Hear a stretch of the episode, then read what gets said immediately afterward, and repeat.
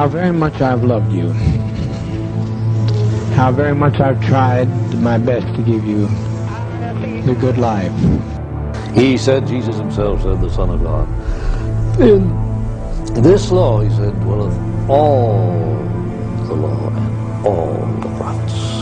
Childish manner, Scott and I impishly danced around his body before he was dead. Just, strangely enough, it was a rush, a teenager's rush. They're coming to get you, Barbara. Yeah!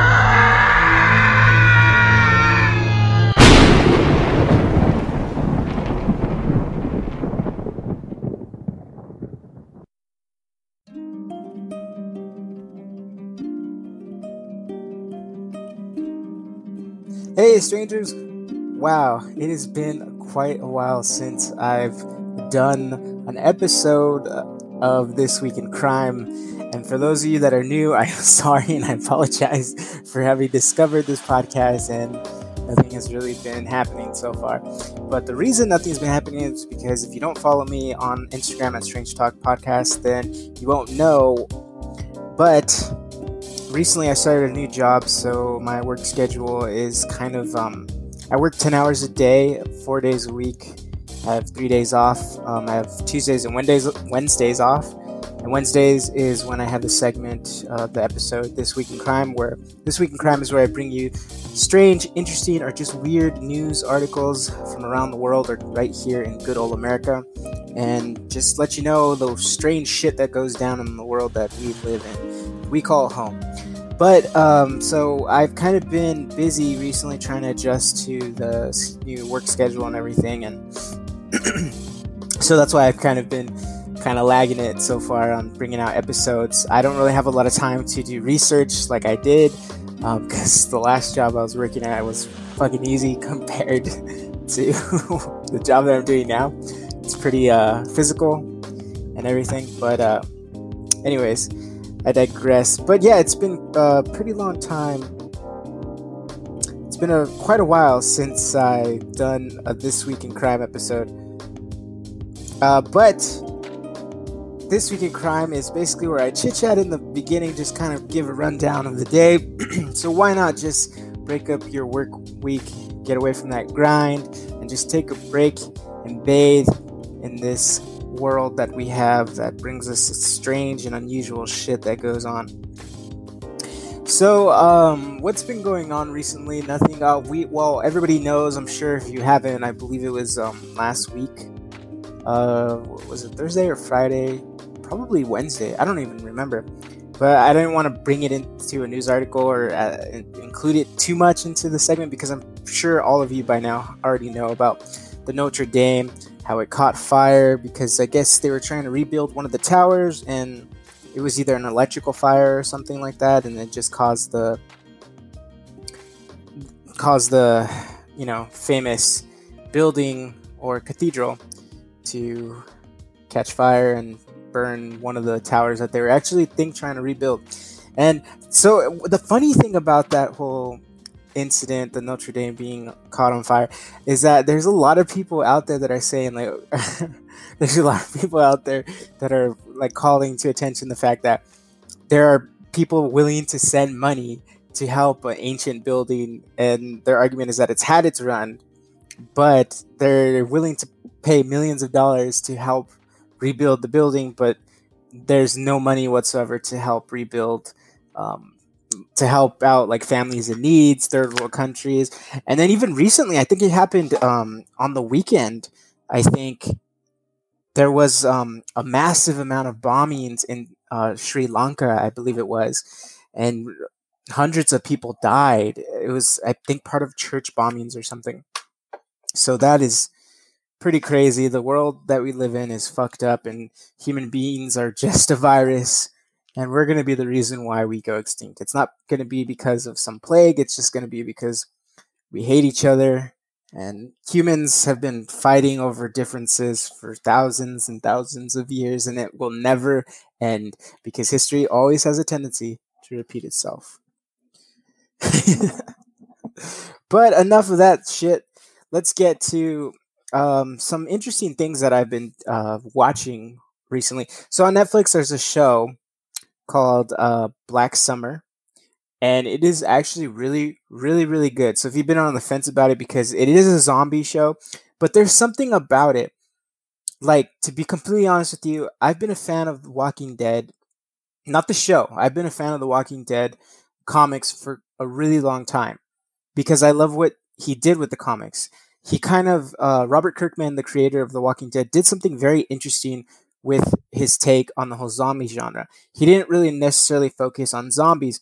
He kind of did something the way George Romero did when he directed his zombie movies. Like, one of my favorite all-time movies of George Romero isn't necessarily the first Night of the Living Dead. It's actually the Night of the Living Dead 2, because it's really, really good in the sense that it's not so much about the zombies. It's about the people surviving in the world. And that's kind of what Robert Kirkman did with his versions of his, when he took on the zombie genre.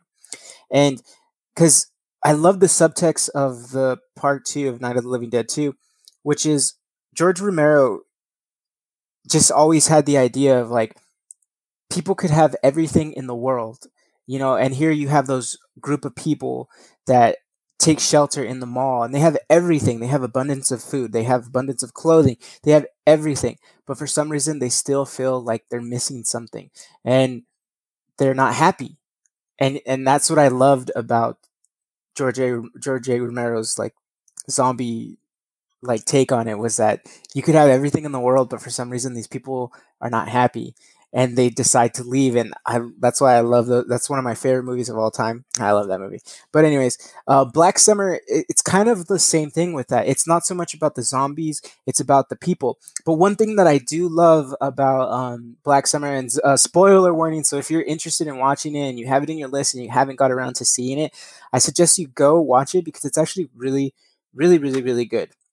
It's very good. It's actually a refreshing take on a zombie genre. But you know what? They don't really necessarily say that they're zombies. At least I don't recall if they ever talk about the people being zombies. They don't even really refer to them. They just refer to them as, like, dead. I don't think they ever really say the zombie word or anything like that. And you don't, having watched the whole season already, they don't ever talk about how this virus spread or what it's even causing them to do it. What they do tell you is, spoiler warning again, if you want to watch it, just skip over the next 2-3 minutes if you want to watch it, and spoiler free. But anyways, they don't ever really go into what you do learn is that when you die, you become one, and it happens very fast. But again, what I loved about Black Summer was the fact that it focuses on the people. And I actually, when I was a filmmaker myself at one point, I actually had an idea for something along the lines of Black Summer, because in Black Summer, it's about a group of people. They don't know each other right away. They just all happen to meet, and I love the way they show it, the way they plan it out, not plan it out, but the way they present all the people. They somehow pass each other by, but then they all end up again. And some of the things that happen are really quick and fast, especially some of the deaths, because they're like a main character, but then they die, and then it happens very fast, and it's not really talked about or looked on again. Because I love that about it, is because they don't ever really focus on the death. Like some shows, like on The Walking Dead, like when Beth died, they made a big deal about it. But sometimes you have to just keep going, and that's what they do in Black Summer, is that there's a huge death. And again, I'm not spoiling. I'm not going to say who it is, just in case you do want to say it, but there is a huge, kind of not a huge death, but it's kind of like, whoa, what the fuck? He was like a main character, and then he's gone, like that. And it's never talked about again. But I like it because it's kind of, I know it's a zombie show, but it's kind of like in the realms of reality. Like, for instance, The Walking Dead is about people, like, just average, everyday people stuck and trying to survive in an apocalyptic zombie world. Now, granted, not everybody's a marksman. Not everybody's going to know how to fire a gun. But Black Summer kind of does something along the lines of that. So again, spoiler warning, if you want to watch Black Summer, don't listen to this part. Skip over the next 3 to 5 minutes. But in Black Summer, there's a scene where the whole point of the Black Summer show is that they're trying to get to the stadium. because it's widely known that the stadium is like this shelter, like this beacon of hope, and it's a haven for survival, where the army has supposedly taken over the stadium. And they are told, actually, by some of the army, or I believe it's the National Guard, but they're told by some of the National Guard, like, troops, that, you know, you have to make it to the stadium because they're going to be doing evacuations every hour on the hour, and that's the only way to get out. And they're taking them to a remote island because that's the only place that they know is safe, because every other state, every other country has gone what they call Code Black. Code Black is where it's basically overrun and there's nobody left alive. Hence the name Black Summer, because it takes place during the summer. But what I really, really loved about Black Summer was the realm of reality that they chose to do this in. So there's a scene when, spoiler warning again, when they get all the way close to the stadium. Now, there's a bunch of other survivors that are doing the same thing as these group of other survivors, the main characters, if you will. The main characters are trying to get to the stadium as well as all these other people that they don't know. And they see a zombie and they start shooting. But they don't start shooting. Other people start shooting. They just start shooting willy-nilly. But what I love about it is because these people aren't trained soldiers. They're not mercenaries. They weren't part of the army. They don't know really how to shoot a gun. So people just start blind firing and they start getting scared. Like, there's literally, they show a guy just running down the hall, just shooting the gun at anybody, because I guess everybody's in a panic. They can't tell who's a zombie and they can't tell, you know, a regular person from a zombie. And that's what I loved about it, because there is a part where one of the main characters, she's panicking because a zombie's running towards her, and a zombie runs right at her, and she's shooting with an automatic gun. Now, if you don't stop shooting on the trigger, it's going to keep going, but that's what she keeps doing. She's just panicking, so she's shooting, but when she finally kills a zombie, the zombie drops to the ground and falls and dies, but she ends up accidentally shooting a regular person. And as soon as he sees that he's shot, he starts panicking, and then he turns into a zombie. And then it's just a chain fucking reaction of other people just becoming zombies and just panicking and shooting, and everybody's just running around. And to me, that was like one of the most refreshing and like best parts of any zombie show that I've seen in quite a long time. And I'm telling you, I can't recommend it enough. Black Summer is really fucking good show. Really, really good show. So if you just want to just have fun, just watch it with your significant other, just sit down and just get high and fucking just zone out to it, because it's actually really good. It's really, really good. It shows like some of the shit that probably would happen if there were ever to be a zombie outbreak like that. So I feel like I wasted enough time talking about a TV show on Netflix. So I think it's time to just start bringing into some news articles. So let's get into This Week in Crime. So the first article I'm getting, again, I can't thank him enough. This is from Rocky the Collector. He's usually the one that sends me all the articles, and it makes my life and job a lot easier putting together the episodes of This Week in Crime. So a big thank you to Rocky the Collector. So this one is tiny bees found in woman's eye, feeding off tears. Yes, you've heard that right. Doctors treating a Taiwanese woman for a swollen eye were shocked to find 4 tiny bees living under her left eyelid. The minuscule insects known as sweet bees are 3 to 4 millimeters, or 0.12 to 0.16 inches in length, according to CNN, which is where I got the article from. I saw something that looked like insect legs, so I pulled them out under a microscope slowly and one at a time without damaging things inside. Hung Chi Ting, the head of the ophthalmology department at Taiwan's Fuyin University Hospital, told reporters at a news conference. Sweet bees, also known as helicidae, nest near graves and in fallen trees, so it's easy to come across them while hiking in mountains, Hung explained. According to CTS, the woman, identified by her family name of He, said she thinks the insects blew into her eye at a relative's gravesite when she visited with her family. She washed her eyes with water but kept experiencing severe pain. It was very painful. Tears wouldn't stop coming out of my eyes, she said. I was scared to death. After 3 hours of agony, I'm not saying a man. That's her last name, apparently. He visited the hospital, where doctors determined she was suffering from cellulitis, a bacterial skin infection and severe corneal erosion caused by sweat bees. Wait, sweat bees? Maybe it's a typo because it says sweat bees. I thought it was sweet bees. We'll say sweat bees.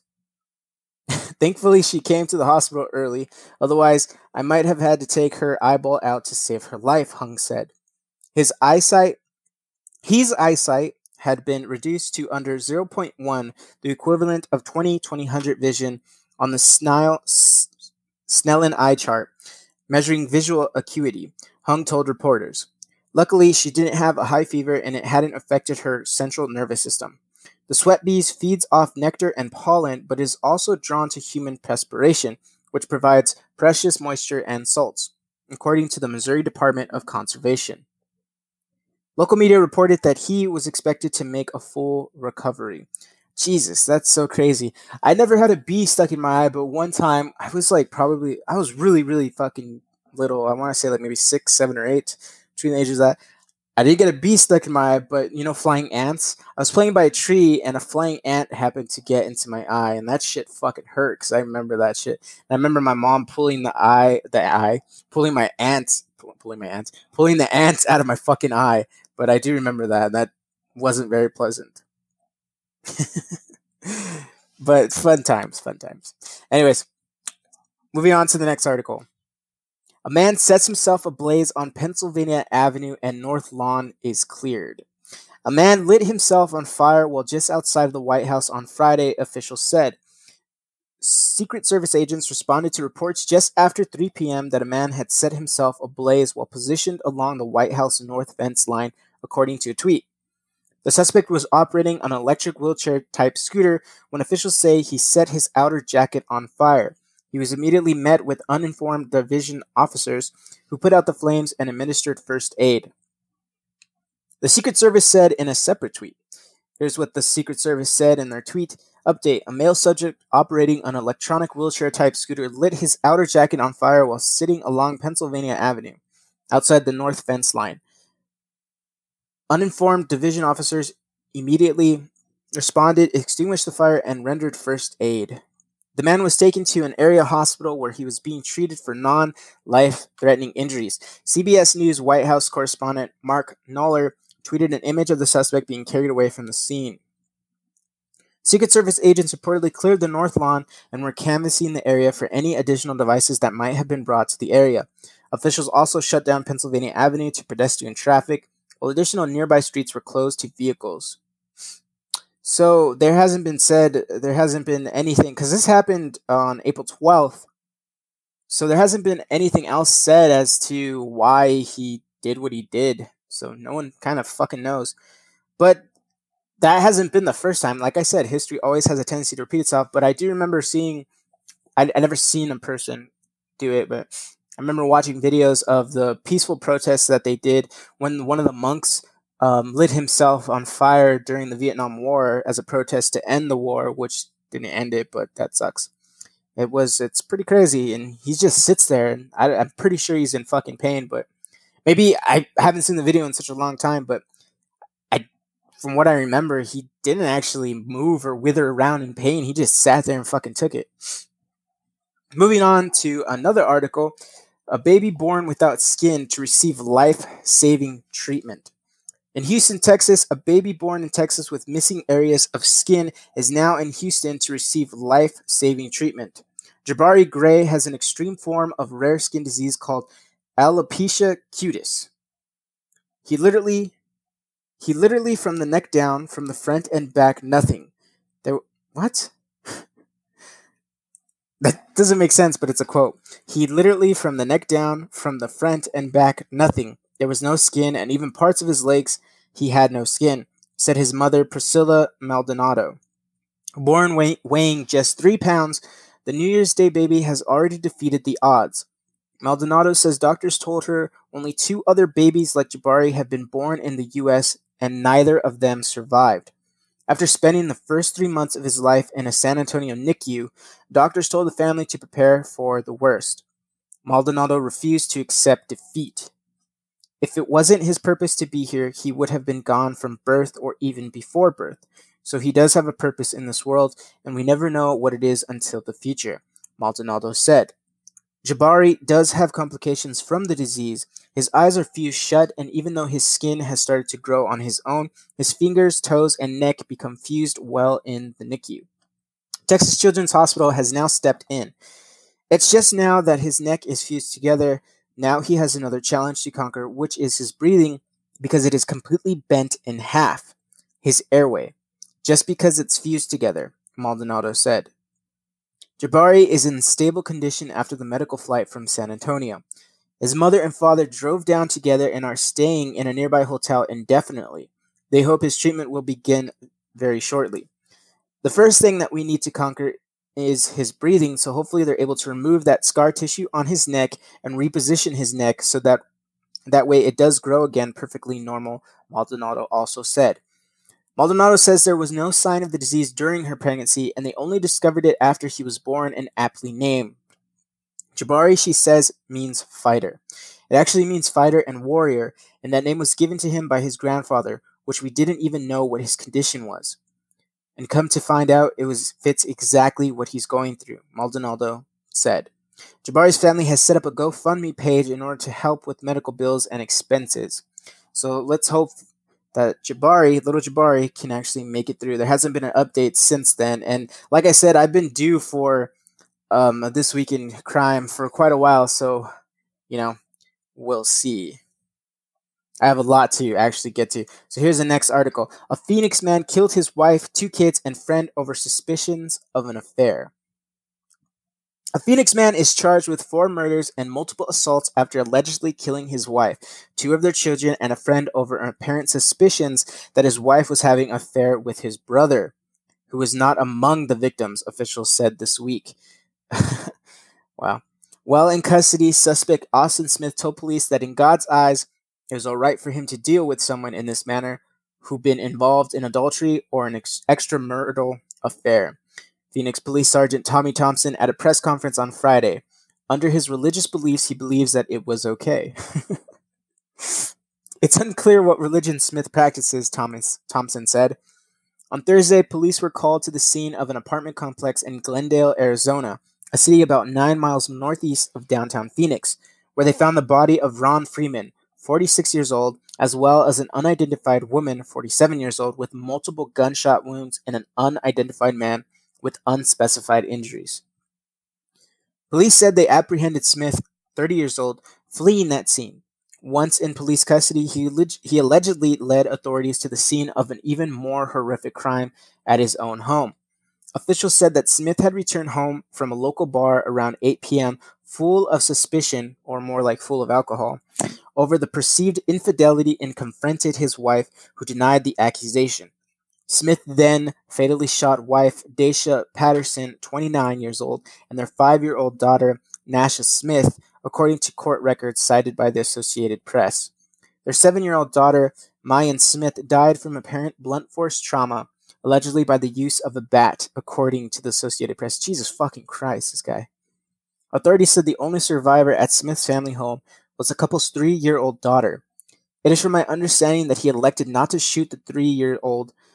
She was under the bed when officers got to her, said Thompson. He then headed to Glendale and shot Freeman after the family friend told Smith he would be crazy to believe his wife was cheating on him, according to authorities. Inside Smith's car, police found a 9mm handgun, a .45 caliber handgun, and a .223 caliber rifle they believe were used in the shootings, according to the probable cause statement. Smith was charged on Friday in Maricopa County Superior Court for the quadruple murder and held on $2 million bail. He is also charged with 2 counts of attempted first-degree murder and 3 counts of aggravated assault. Jesus Christ. I'm telling you, people, if you find out, just either leave them or don't fucking kill them, because it's just going to make it worse for you, because what the fuck are you going to do? You're going to spend the rest of your fucking life in jail. Or you just don't. Just leave, or just, don't bother fucking killing them. Why do you need to? So let's move on to the next article. So this next article is Victims of Human Sacrifice Found by Engineers Laying Water Pipes. Dozens of Neolithic skeletons, including those of people who may have been victims of human sacrifice, have been discovered in an almost 3,000-year-old settlement in Britain. The remains of 26 people from the Iron Age and Roman periods were found, including a woman with her feet cut off and her arms bound behind her head, and another person with their skull placed by their feet. A collection of tools from different time periods was also found in the settlement, which was discovered by engineers laying water pipes in Oxford, England. Archaeologists inspecting the remains believe the people found were from the same community involved in creating the Uffington White Horse, a prehistoric chalk sculpture on a nearby hill. These findings open a unique window into the lives and deaths of communities we often know only for their monumental buildings, such as hill forts or the Uffington White Horse. Paolo Goronino, Cotswold Archaeology Project Officer, said in a statement, "The results from the analysis of the artifacts, animal bones, the human skeletons, and the soil samples will help us add some important information to the history of the communities that occupied these lands so many years ago." The group has removed the remains from the site for forensic investigation. They were found during work on a Thames water project aimed at protecting an Oxford chalk stream. The findings provided a glimpse into the beliefs and superstitions of people living in Oxfordshire before the Roman conquest, said Niall Holbrook, chief executive of Cotswold Archaeology. Evidence elsewhere suggests that burials in pits might have involved human sacrifice. The discovery challenges our perceptions about the past and invites us to try to understand the beliefs of people who lived and died more than 2,000 years ago. That's crazy. Could you imagine if we still did shit like that? Jesus Christ. So this next article that we're going to be getting into is liquid blood and urine have been found inside a prehistoric 42,000-year-old foal. Russian researchers have found liquid blood and urine inside the frozen carcass of a foal that died 42,000 years ago in Siberia's, I'm probably going to fuck up this pronunciation, Verkhoyansk region. I know I fucked that up. The animal's body fluids were extracted during an autopsy and tested in the hope of cloning the extinct species. According to Simon Young Grigoriev, director of the Mammoth Museum of Northeastern Federal University in Yakutsk, mammoth tusk hunters discovered the ancient foal embedded in the permafrost of the massive Batagaika Crater during the summer of 2018. I'm just messing all this up. Grigoriev told CNN via email that the foal appeared to have been just 2 weeks old when it died, likely by drowning in mud, which then became part of the permafrost. An autopsy showed the foal carcass was extremely well preserved, the body even without deformation, he added. The hair cover also preserved most parts of the carcass, especially at the head and legs. The preservation of the animal's fur was extremely rare, Grigoriev said, before adding, "Now we can say what color was the wool of the extinct horses of the Pleistocene era?" I'm pretty sure I fucked that up too. The discovery of liquid blood and urine is rarer still. Grigoriev said he was aware of only one other case when liquid blood was found in an animal from the Pleistocene epoch, which lasted from around 2.6 million years ago until about 11,700 years ago. That was in the frozen carcass of an adult mammoth, discovered by Grigoriev's team in May of 2013 at Little Lyakhovsky Island off the northeast coast of Russia. As a rule, the blood coagulates or even turns to powder in the ancient remains of animals of the Ice Age, even if the carcass is preserved, seems to be well. Grigoriev explained, "This is due to mummification when moisture and other biological fluids gradually evaporate over thousands of years. Even if the remains are in the permafrost, the remains are preserved best if they are in the ice, as it was with our mammoth." Grigoriev said NEFU specialists were working with experts from the controversial South Korean SOOAM Biotech Research Foundation in an effort to cultivate the foal's cells for cloning. Though he was pessimistic about their chances, SOAM is led by scientist Hwang Woo Suk. I'm not making that up, that's his name. who claimed in 2004 that he had successfully cloned human embryonic stem cells before admitting he had faked his findings.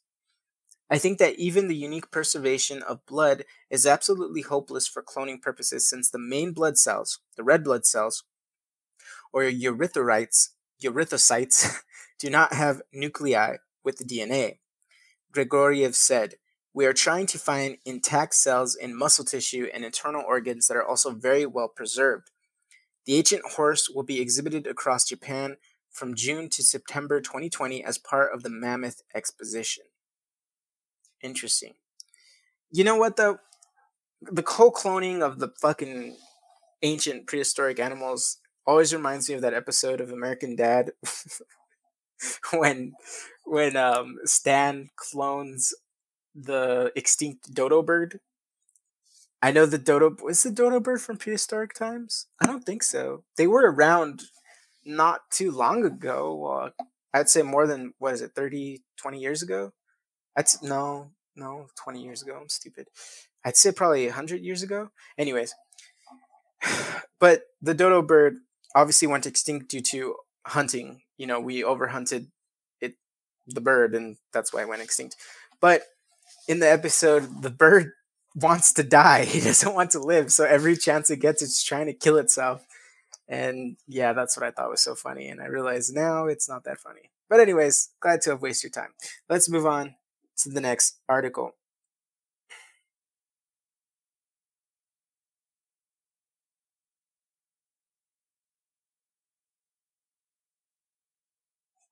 So this article, which is going to be the last one of this segment, I know I said I was due for a lot more, but I did not realize I got through most of them already. So on this one is, a Michigan boy calls 911 to place McDonald's order and police actually deliver it. A Michigan boy with an emergency craving called 911 last week to place an order, and he ended up getting it delivered. 5-year-old Isaiah Hall was at his Wyoming, Michigan home on Sunday when he began craving some McDonald's. The only problem was Isaiah's grandmother was fast asleep. According to WZZM, that's when Isaiah grabbed an old phone which had been deactivated years ago and called the only number he could, which was 911. Isaiah connected to dispatcher and asked her, "Can you bring me a McDonald's?" Kent County Dispatch contacted Wyoming police, who sent Officer Dan Peterson to check on the boy. On his way to check on Isaiah, Patterson stopped by a local McDonald's and picked something up. "I figured, hey, I'm driving past McDonald's on my way there, and I might as well get him something," he told the station. Patterson said when he showed up, Isaiah was initially worried that his grandmother would be upset that he called the police and asked him to leave. Isaiah's grandmother said that they were grateful to Patterson, who also advised him about using 911 for emergencies only. That would have been awesome if the kid said, "Well, yeah, it was an emergency. I want a fucking McDonald's."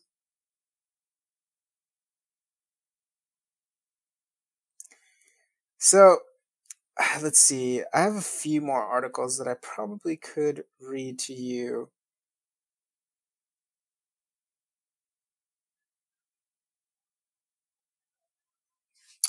Here it is. I saw this one not too long ago. This one happened on April 1st, but I saw a Vice documentary on this article.